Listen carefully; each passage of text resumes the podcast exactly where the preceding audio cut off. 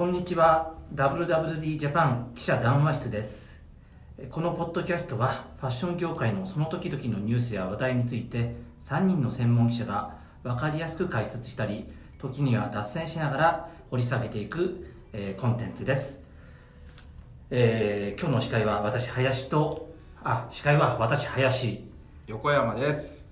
磯君です。よこの3人でお送りしますろしくお願いします。よろしくお願いします今日のテーマは？林さん。はいどうなる百貨店百貨店。百貨店についてです今回記念すべき10回目なんですよねよく数えてみたらあ、そう、もうそんなにやりましたか。うんでまあそろそろ百貨店を取り上げないとなと思っていたんですけなんかれども富裕層で結構取り上げましたね。まあちょっとそれはそれこれはこれでまあ、でも、変わ、変わっているところは。注目しないといけませんからね。うん今まさに変わりつつある。この間、えー銀座の百貨店の松屋はい。あそこにちょっと取材に行って銀座松屋ですよね。はいはい。何を取材したかというと美術の祭事アートおおこの美術祭事というのを横山大観みたいな。ー。なんか百貨店の美術ってやると、やっぱり大観と東山海のイメージありますよね。平山育イフオみたいとか、まあ、そういううん何、巨匠みたいな人間国宝みたいなありますよね。人が強いというイメージなんだけれどもうん。松屋の今回は半分ぐらいうん。そのいわゆる現代アートと呼ばれているええ作家を作家の商品を揃えて。やってみましたみたいな、例えば？えー、と例えば俺全然詳しくないんであれなんだけど一番売れてたというのは、ええ。えー Mr. Brainwash って知ってる？存じ上げません。知らない？ Mr. Brainwash。外外国の方。アメリカ人なんですよね、うーん。えーあんまりこの話掘り下げるとボロが出るんでちょっとあんまり、えなんかね村上隆さんとかカウズとかもあるわけですよね、うん。ありましたありました、うん。はい。そういった現代アートをもう半分ぐらいそっちにして、えーやってみましたと。で規模も松屋自体そんなに美術ってそんなに強くなくってあやっぱ大御所系の百貨店が強い感じありますよ。ーやっぱりねそのいや、えー西部も昔はまあ美術館が館内に常設なんですけどありましたよね。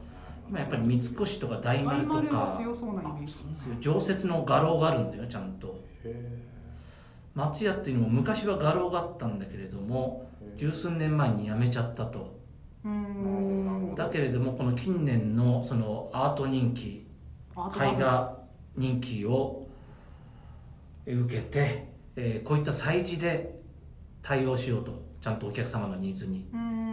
ということで今回3回目なのかな？去年の秋今年の春今年の秋で。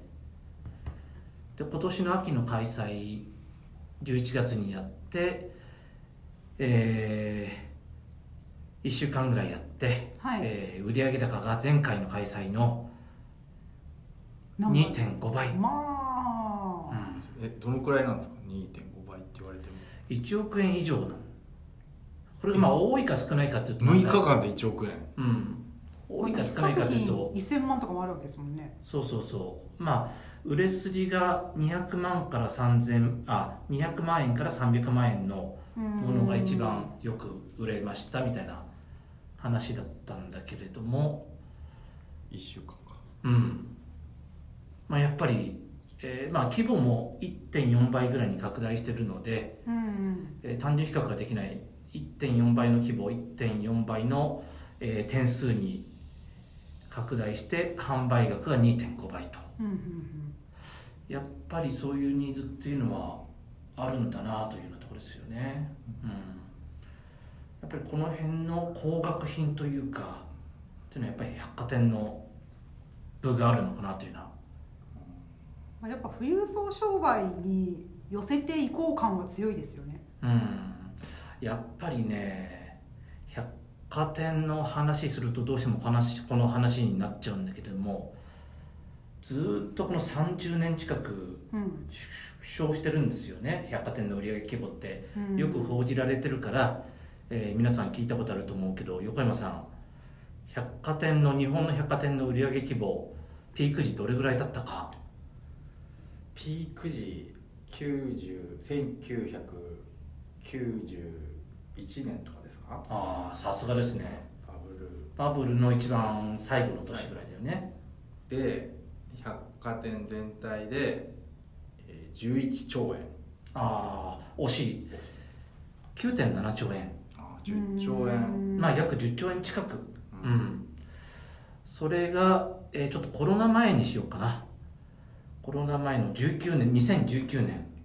磯君さんどれぐらいだったでしょうか？6割ぐらいですか？こおおいいとこ行ってんねやっぱり、えー5.7兆円。うーん。ただやっぱりコロナの影響っていうのはものすごくでかくてインバウンド全くなくなっちゃいますね。ンバウンドもなくなっちゃったしお店も緊急事態宣言うん。で去年は丸ごと閉めたりしてたので2020年、まあ、コロナの1年目というかそれが4.2兆円まあううわ4割になってしまったと。うん。そうね。91年がおおよそ10億円というふうにうんすると、まあ、分かりやすいと思うんだけれどもそれぐらい極端に、まあ、去年は明らかにその平時ではないので単純比較できないと思うけれども、まあでもその前コロナ前でももうね全国の百貨店の閉店のニュースってもう季節の風物詩みたいに。まあ毎シーズン書いてましたよねどこかしら。うん俺もこの仕事をし始めてから閉店のニュースってどれだけ書いたか現場に取材して書いたかわからないぐらい。私も直近だと恵比寿三越を書いたりしましたねあ1年半前ぐらい。ですなんかあのなんていうんですか。僕も僕ファッションビルなんで、ーうんファッションビルの閉閉店って、まあ、建て替えに伴う閉店とか結構行ったことあるんですけど、えなんか百貨店の閉店ってその人が多いですよね。その閉店を惜しむ人たちね。やっぱりねファッションビルってなんだかんだ言って20代30代のうん若い女性だし百貨店ってすごく幅広い人たちの、なんだろう子供には子供時代の思い出があるし、大人には大人時代の思い出があるしだからよく柏の伊勢丹千葉県の柏の伊勢丹の閉店に行ったことがあるんだ34年前。ええ。やっぱりねその柏に伊勢丹？あ柏じゃないごめん。間違った。松戸。そううん。ですよね。松はい戸伊勢丹、うん。はいはい。柏はそごうだった。そうですね、松戸伊勢丹の閉店に行った時に印象的だったのが70代と30代ぐらいの母と娘が来ていてやっぱ泣いてるわけですよ。マイホームを松戸の近くに買ってこの子をずっと育ててきたと。この子の、えー人生に重なる？七五三の写真とか。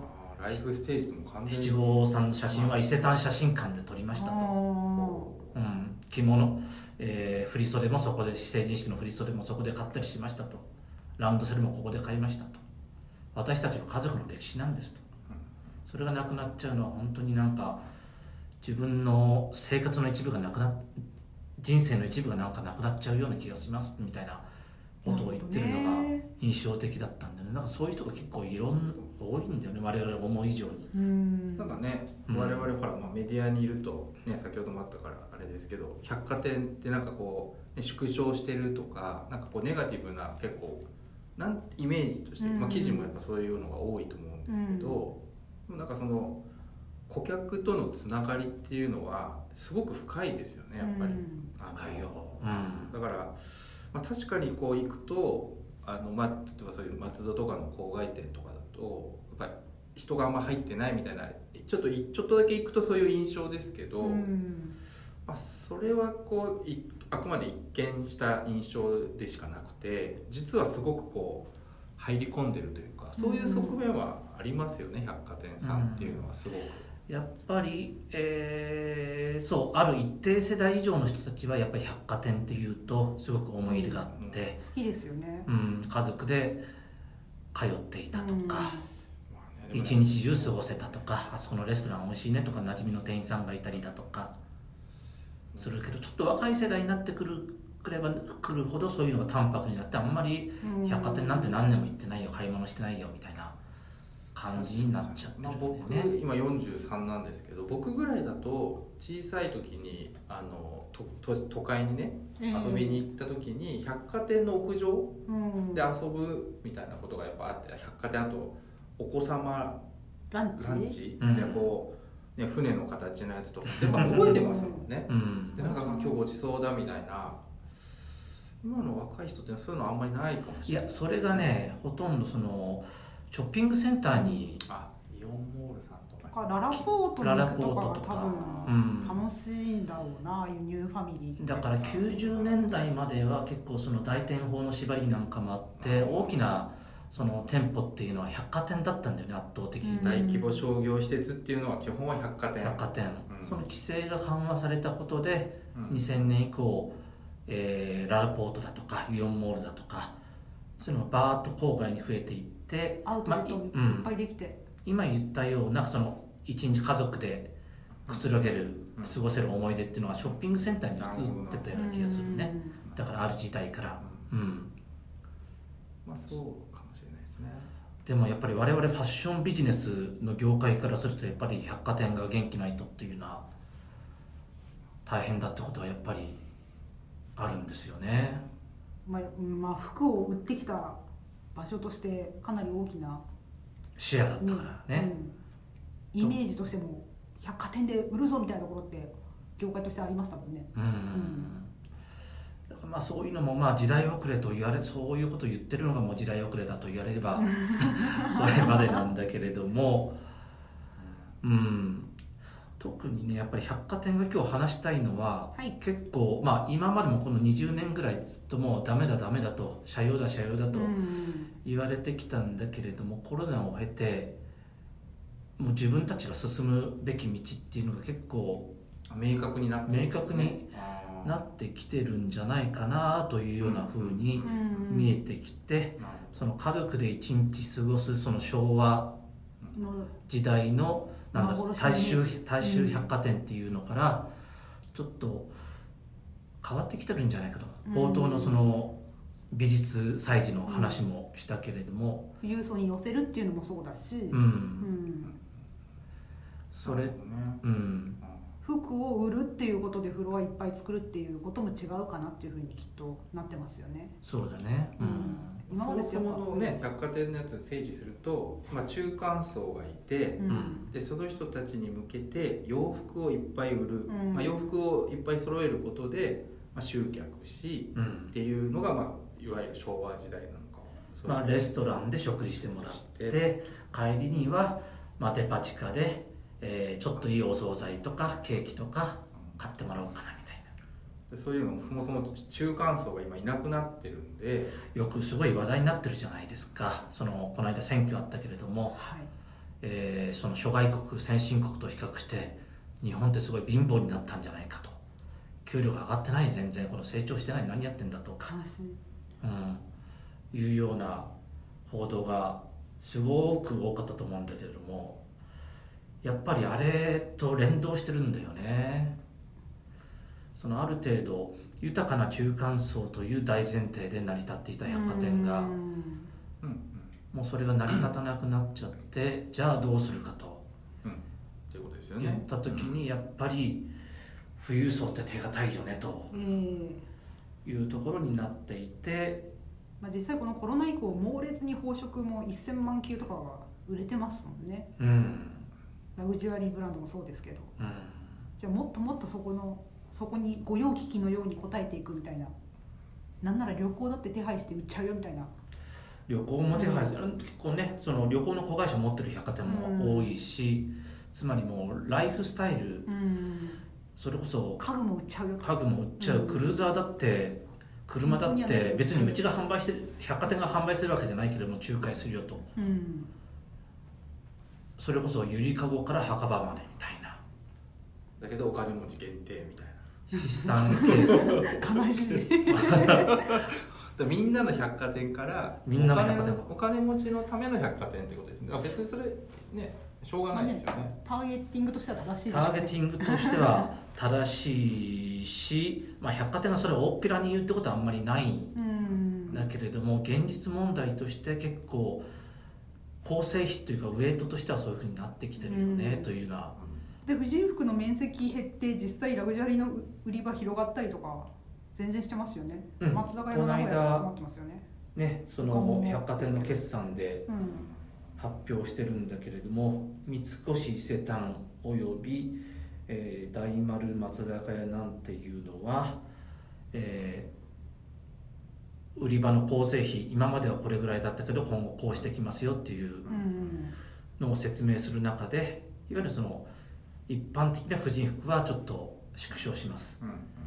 でもラグジュアリーブランドとか、うんえーなんだ美術品だとか、えー宝飾だとか時計だとかそういったところは拡大してきますよみたいなのを割と鮮明にうん。言っていて、まあ要するに富裕層シフトだなというような、うん。はっきりは言わないけれども事実上のその宣言だよねというふうに、まあでもこのもう56年そうでしたよね、うん。そのいわゆる業界でこの NB ナショナルブランドの売り場っていうのはどんどん減減らすとか減るとか言ってたけどやっぱりこのところ56年で本当にあの百貨店行っても NB のなんていうのブランドを目にする機会っていうのは百貨店に関しては減っかなり減ってますよね売り場のスペースとか。うん、だからそのなんだろう今までだったら百貨店の2階3階4階ぐらいがもう婦人服みたいな、うんそうですね。3フロア婦人服みたいな感じだったんだけどその上がメンズ。うん。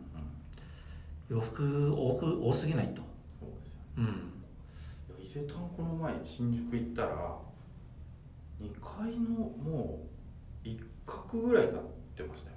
昔はね2階のなんかあ婦人服が。婦人服のその NB の売り。場ああ4割ぐらいが化粧品っていうか大体2階に化粧品ができたりしたからね、商品もできて、つまりだから化粧品って今までどこでも1階の中で収めるっていうのが当たり前だったんだけれども、まあ、インバウンドの人も増えたっていうのもあるしデパコス自体がすごくうん。対日本人ってことでも人気を集めてたのでもう1回だけでは足りないと。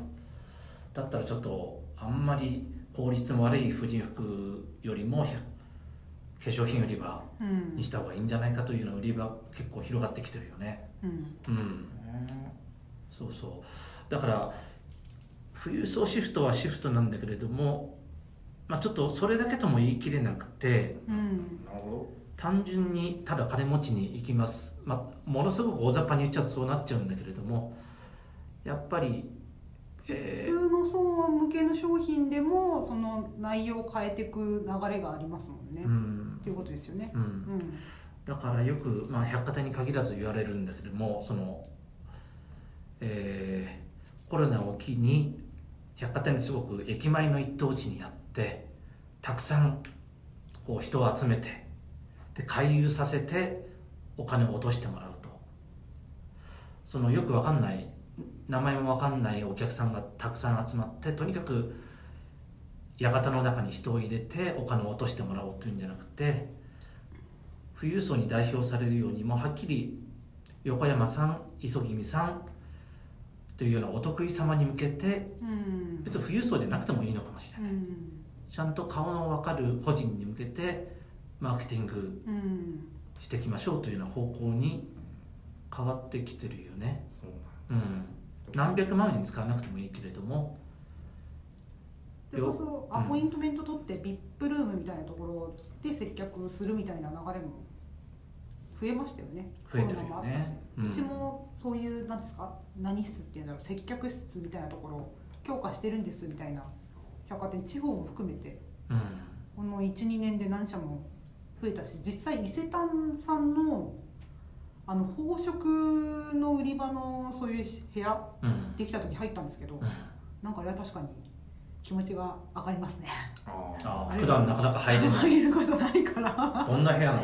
えあれなんですよ。もう本当にグラフの1000万円級とかがずらーっと並んでて王様の。そうそう。うん。でバーカウンターとかもあってでソファとかもいいやつであなんかすごいねみたいな。そう。すごい。壁紙はなんか西陣織使ってますみたいな。あうん。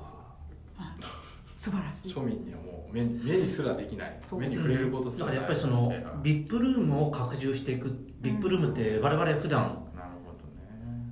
我々が普段売り場回ってる限りは目にすることないので。なんかあこんな壁に壁の奥ここら辺に手をかざすと開くんですねみたいな。それがまたいいですよね。うん。秘密のドアみたいな。開けるボタンがあってこれなんだ楽しいぞみたいな。そうそうそう、う。ん。まあ、なかなか入れないんだけどね。そうあの取材は上がりました。取材でしか入入ったことないっていう、ね、だから本当まあ寂しいですよね。あのね今まではなんか僕自分の僕らの百貨店というか、まあ、僕らというかあのみんなの百貨店みたいな気持ちだったのがあのもうちょっとね特化した感じに。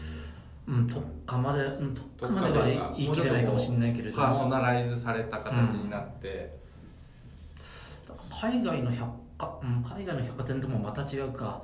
日本の百貨店ってすごく独自じゃないですか、仕入れの仕方とかも違いますもんね。うんうん。まあ、品揃えもそうだしその、うバラエティーというかさ。んうん。例えば何？そのノードストロームとかハロッツとか海外の百貨店で駅弁甲子園とかやらないでし 確かに。いややってんじゃないの意外に。ょやってる北海道物産展。どうなのかな。やってんのかな。やってるんじゃない私ハロッツは本当にここには高級なものしかないと思ってうん。あそういうイメージあるよね。だからそういうさ北海道物産展とかそういうのでこういろんな人集めて確かに。シャワー効果。よりマスだった感じは。うん。なんかアメリカの百貨店ってでももうちょっとなんかハロッツとは違う感じがするけどやっぱよりマスな感じはありますよね、うん、に日本はね。だからすごくオープンな横山さん今みみんなのって言ったけど。私には私の思い出がある。あなたにあなたの思い出。うん。それがなんだろうね。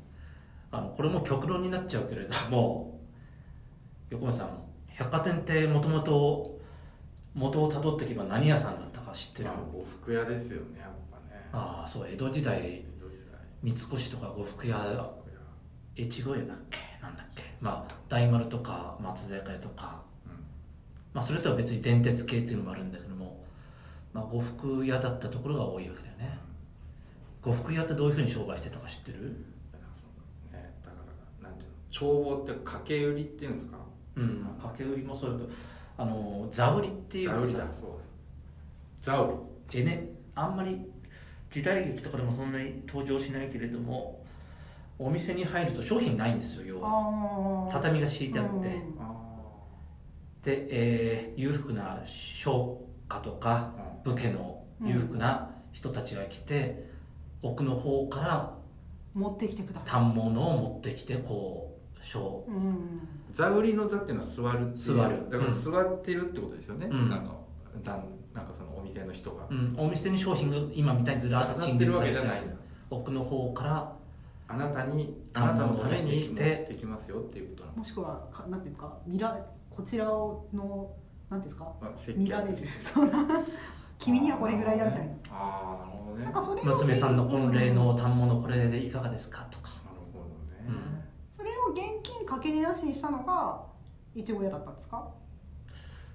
まあそれともちょっと今即答できないんだけれども 難しいこと聞いて難しいこと聞いて。アドリブで答えづらいでしょなんかこれ歴史の教科書とかに。歴史の教科書に出てるけど、まあ、百貨店を三越が余計答えづらいやつまり何が言いたいかというとなんかそれに先祖返りしてるような。ああ原点にね。あなんかでも商売が先祖返りしてる感じはありますよね。うん。うん。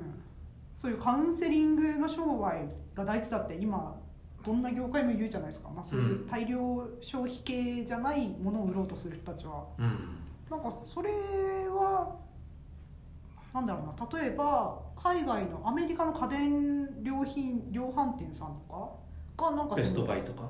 ベあストバイさんだっけ、うん。あれがなんかあ地域に配送も行くようになったんですよってうん。先日教えてもらったんですけど、うん。それって昔のナショナルのお店と同じじゃないと私は思うんですよね。うん。ああいうところで買うとちょっと高いけどなんか電化製品どうやって取り付けるかとか教えてくれるしアフターケアもしてくれるそうそうそうそううん。カウンセリングしてくれる。なんか商売が先祖返りしてますよね、うん。まあ、もちろんデジタルっていうのも使ってその乗顧客向けの何？コンテンツ。乗客し乗顧客の人しかそのアクセスできない、うん。えー EC サイトだとかあるいはこう、えーチャットとか LINE でこうコミュニケーショうンん取れるような体制を整えたりとか。非常になんだろう。名前も知らないお客様じゃなくて横山さん磯君さんにはこういったうん。お洋服。お祝いの品はこういうのがいいんじゃないですかというふうになってきてるような。ねだからまあそのビジネスモデルっていうのはどんどん変化してるっていうのはそうだと思うんですけど、うん。僕ぐらいの世代だと小売業の王様って言ったらやっぱ百貨店だったと思うんですよね、いまあ、い伊勢丹さんがいて三越さんがいてみたいな。でだから例えば就就活もなんかやっぱその小売業やりたいんですって言ったらまあとりあえず伊勢丹三越うんを第一志望にするみたいなイメージだと思うんですけど、なんか例えば今だったらそのカテゴリーキラーっていうんですか？その、まあユニまあ、ファーストリテイリングさんとか多分そういうところをなんか目指す人もかなり多くなってると思うんですよね。じゃあうん僕小売やりたいんです。百貨店行きますっていう人すごく減ってると思うんですよね。だからその名実ともになんか僕のイメージだとやっぱり百貨店っていうのは王様ってイメージなんでなんか王者の風格をこう見せてほしいなと。思ってうん。あのビジネスモデルのその新しい時代の小売多分その江戸時代に現金かけ値なしでやったその小売改革だったわけじゃないですか。江戸時代に。はまあその当時のねえ小売イノベーションを引き起こした、まあ、巻き起こしたのが三越様だと思うんですけど。え百貨店の原型を作ったのがね、うん。改めてその王者としてのなんていうんですかね風格というか革新性を再び見たいなというふうに僕なんかは思ってるんですけど。皆さんはいかがですか？確かに王者として革新性を見せるためにいろいろ模索してるなという感じはうん受けますよね。そうですね。なんかこうちょっとねなんかてなんかこうなっていうよりかはこう、うん王王としての横綱相撲みたいな。あ間違えた。ちょっと今なし。というか基本的にはもうね歴史の古い百貨店だけどもそのその時々で最先端のことをやってきたわけですよ、百貨店っていうのは。だから100年以上。に遊園地作るのも最先端だったわけですもんね。うん、この間なんだっけ？静岡松坂屋で、えー上層階に水族館を誘致するって、えーってみんな驚いてたけども、うん。まあ百貨店のいかにも DNA からするとそういうのうん。それはありだよねっていうふうに思うよね。うん。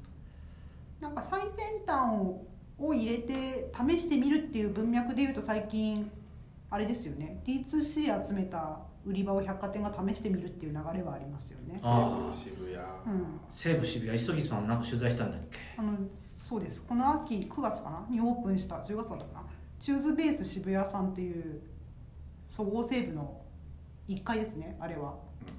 の売り場なん西ですけど。武の1階渋谷の。そうそう、ん。あそう。渋谷西部の1階なんだけれど、まあ、基本 D2C のブランドが、まあ、サンプルみたいな感じで置いてあって、まあ、そこで在庫もあるから買えるんだけれど買うのはなんかこう携帯のアプリからその横に QR コードついてるので QR でアクセスしてショールームストアそうそうそうそうそう。そう売らないお店なんです店員さんいないの？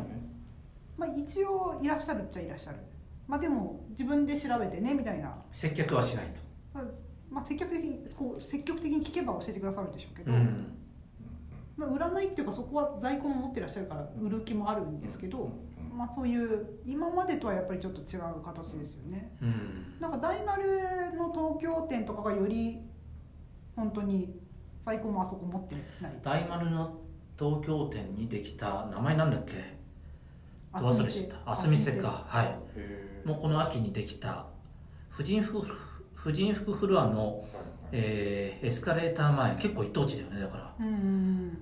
あるんだけれどもそこは在庫を置かない。そこでは、えー販売しませんと、やっぱりあの EC 通して買ってくださいねっていうような感じなんだよね、だからこれも今のところまだ2つともあの今ね、えー渋谷西部の例も出たけれどもまだ取り組み始めてばっかしで実験してるなって段階だよねまだね。うん。うん。なんかねそういう業態でベータさんってあるじゃないですか。ああアメリカのアメリカ発 B- B8TA みたい B8TA うん。なんかアメリカだとすごいガジェットの店っぽいけどなんか日本だと結構ビューティーのものとかも置いてるあの店先日渋谷にできたんですけどまだ有楽町とか新宿の丸い新宿の丸い一回だったっけ？うん。なんかそれで最近こういう業態のお店類似の業態のお店増えてますねっていうことに対してベータジャパンの北川社長がまあなんか多分その百貨店さんも既存の消化仕入れのモデルでは難しくなってる部分があるから模索をしているんだろうと思いますと。そしてそういうその同じ業態を始める人が増えればこの業態盛り上がっていくからどんどん盛り上がっていけばいいなというふうにおっしゃってましたけどうん。まあ、まさに本当模索してるっていう北川社長のその言葉はそうなんだろうなと思って。うん。百貨店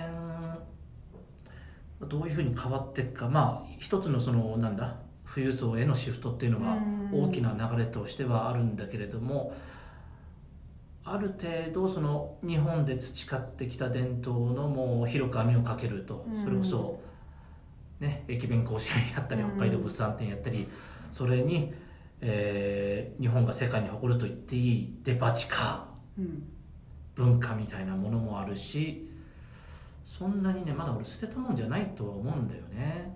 楽しいですからね、実際。楽しいよね。ううん。ん。楽しいですかね。デパ地下楽しくないですか？デパ地下楽しいね。うん、うん。確かにそうねまああれなんていうんですかね。なんかただこう都心にみんなあるわけじゃないですか。駅前の一等地なんで。うん。だからなんてたイオンモールとかだったら、まあ、車で行って車で帰れるんでなんかこう行くのも帰りも楽じゃないですか。あでも百貨店ってやっぱりその公共交通機関に乗っていくものだと思うんですよ、うん。例えば伊勢丹車で行けても大変なんですよね。駐車場が。駐車場に入るまでも大変だし、やっぱお子さん連れてるとより大変ですよね。より大変。うん。だからなんか疲れ疲れるんですよね。お金持ちの VIP の人はそんなことない。タクシーで行って帰ってみたいな。運転室お金持ちで結構車で。いい車で来てるイメージ。あのなんだっけ、えー、玉川高島屋 SC、まあ、SC ショッピングセンターとつってる。はい。二子玉の双子双子玉川の。あそこだって駐車場を見るとすごいですよ。めちゃめちゃ道込んでますよね。高級車が、ポルシェカイエン、うん。あポルシェカイエンが当たり前みたいな。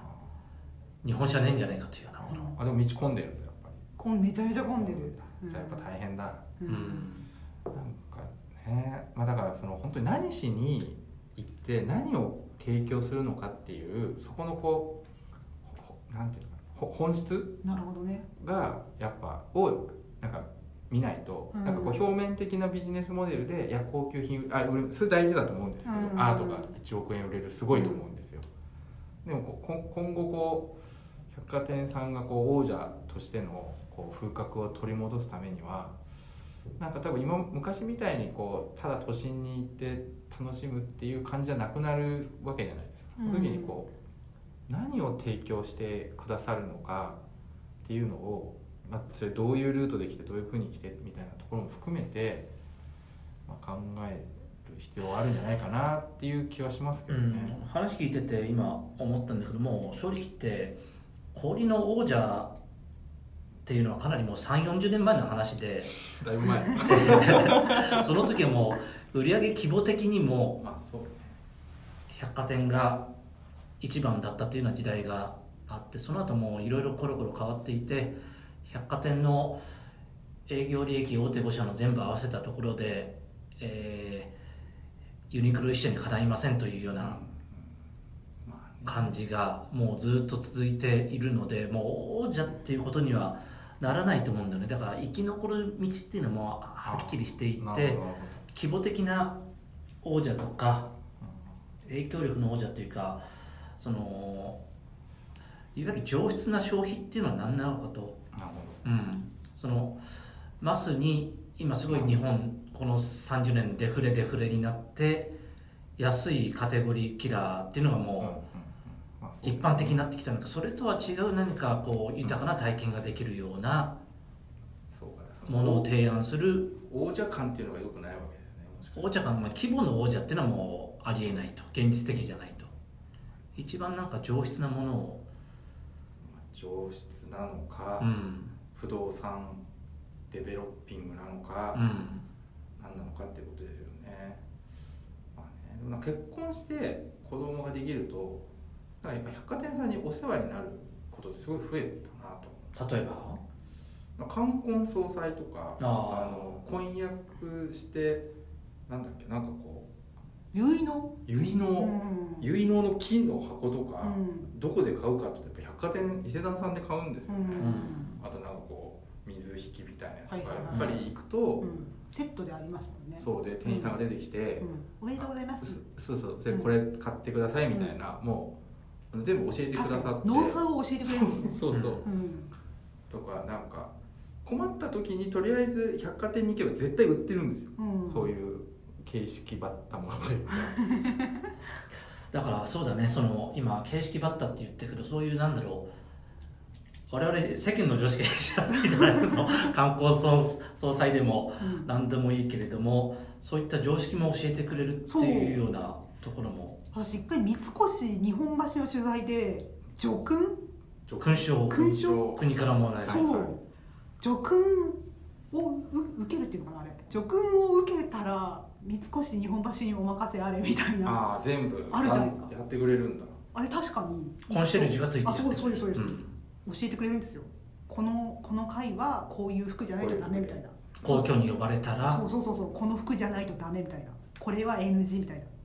そんな知らないもんね。そうもうこの着物のもうは何個の色とかこの色はダメだとか。この帯じゃ格式がみたいな。ああみたいな。